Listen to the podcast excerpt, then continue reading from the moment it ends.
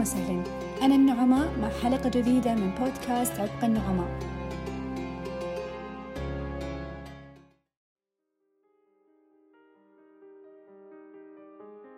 قد مر عليك شخص يخسر وزن بدون سبب؟ أو تحسه دائما مرهق وجهة شاحب جسمه هزيل أو مثلا فجأة يبدأ يطيح شعره من غير ما يعرف هو إيش السبب إيش ممكن يكون السبب لكل هذه الأعراض؟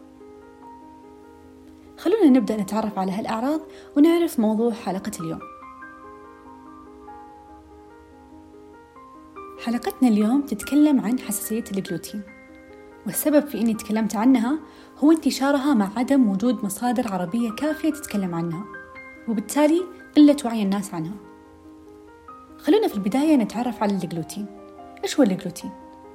الجلوتين عبارة عن بروتين موجود في القمح في الشوفان في الشعير في كثير أشياء. هذا البروتين هو اللي يتحسس منه الجسم. طب إيش اللي يحصل؟ اللي يحصل إن المناعة اللي موجودة داخل الأمعاء الدقيقة تعامل الجلوتين كجسم ضار. بالتالي كل ما الشخص أكل أطعمة تحتوي على جلوتين تقوم المناعة تحارب. طيب الأمعاء الدقيقة اللي هي فيها المناعة اللي تحارب كمان فيها أهداب أو خملات تتحرك. حاجة كذا مثل الشعيرات. هذه الأهداب هي اللي مسؤولة عن امتصاص المعادن، الفيتامينات، السعرات الحرارية، كل شيء يدخل للجسم. وبكل مرة يأكل فيها الشخص جلوتين تبدأ المناعة تحارب. مرة بعد مرة والحرب مستمرة تبدأ تضعف الأهداب وتلتصق أو إنها في بعض الأحيان تتكسر. طب مين الحين اللي بيمتص الفيتامينات والمعادن؟ ما في أحد. ومن هنا تبدأ المعاناة مع الشخص السيلياكي. بنتكلم عن الأعراض بعد شوي بالتفصيل وبنشرح إيش ممكن يواجه السيلياكيين بس الحين خلونا نعرف كيف أصلا اكتشفوا المرض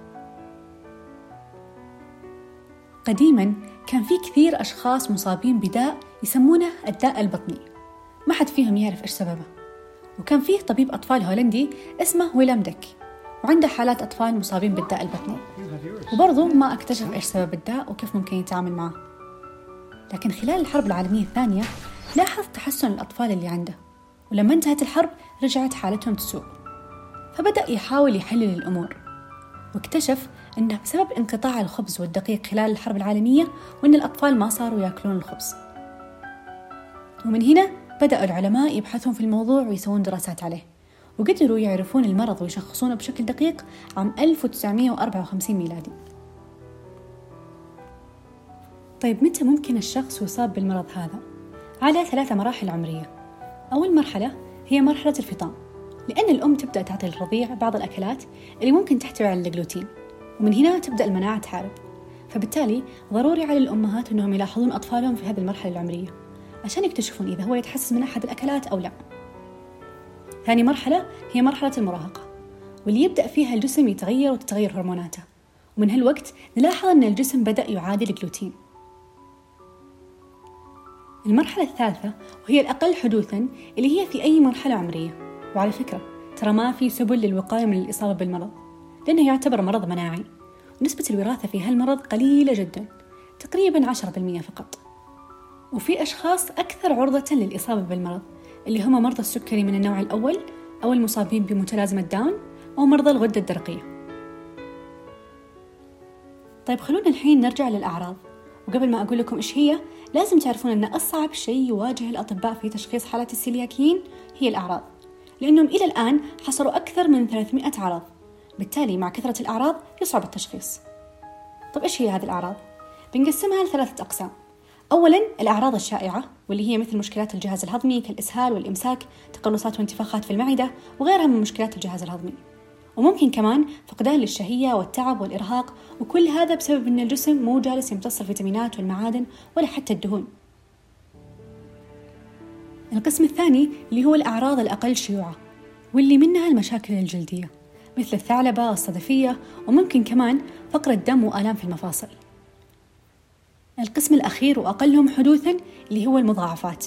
المضاعفات تحصل عند الأشخاص اللي يستمرون في أكل الجلوتين سواء كانوا عارفين بإصابتهم بالحساسية ومتجاهلين أو مو عارفين أصلا. واللي هي هشاشة العظام والأنيميا والصلع وممكن كمان حساسية اللاكتوز. بسبب أن الحرب الدائمة جوا الأمعاء تدمر الجزء المسؤول عن هضم اللاكتوز. وللنساء ممكن يحصل إجهاض أو نقص في وزن المولود.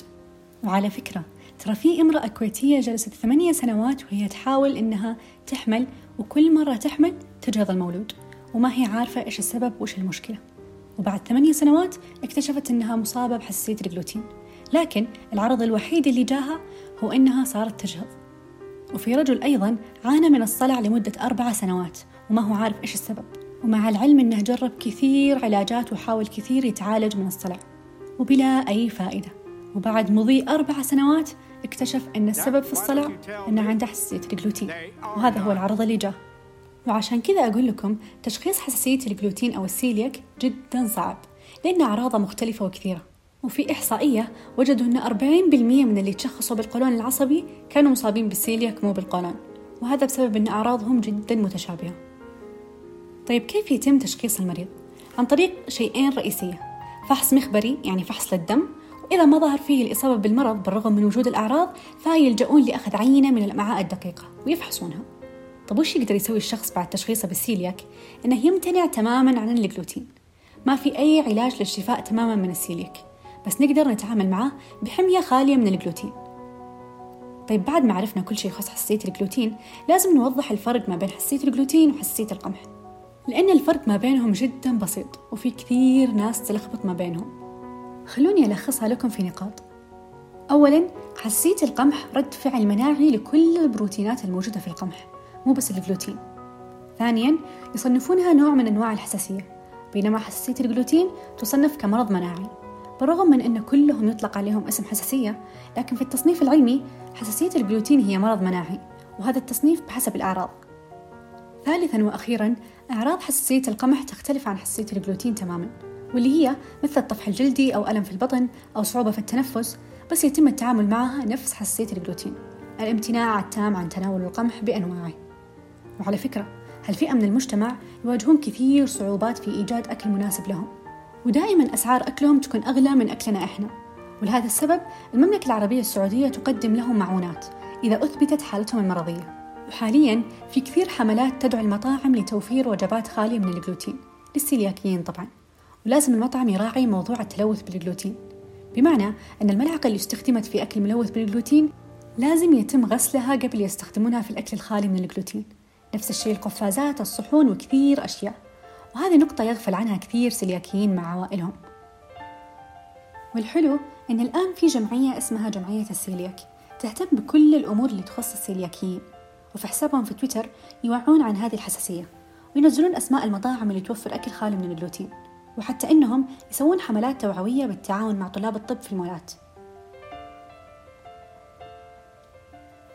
بكذا أكون انتهيت من التعريف عن حساسية الجلوتين أو السيليك. شاركوا هالحلقة مع الأشخاص اللي حولكم. خلونا نتعاون ونوعي الناس عن حساسية الجلوتين. وقبل ما أختم ادخلوا وصف الحلقة وبتلاقون رابط لتغريدة أضفت فيها بعض المعلومات والصور اللي ممكن تهمكم بعد حلقة اليوم.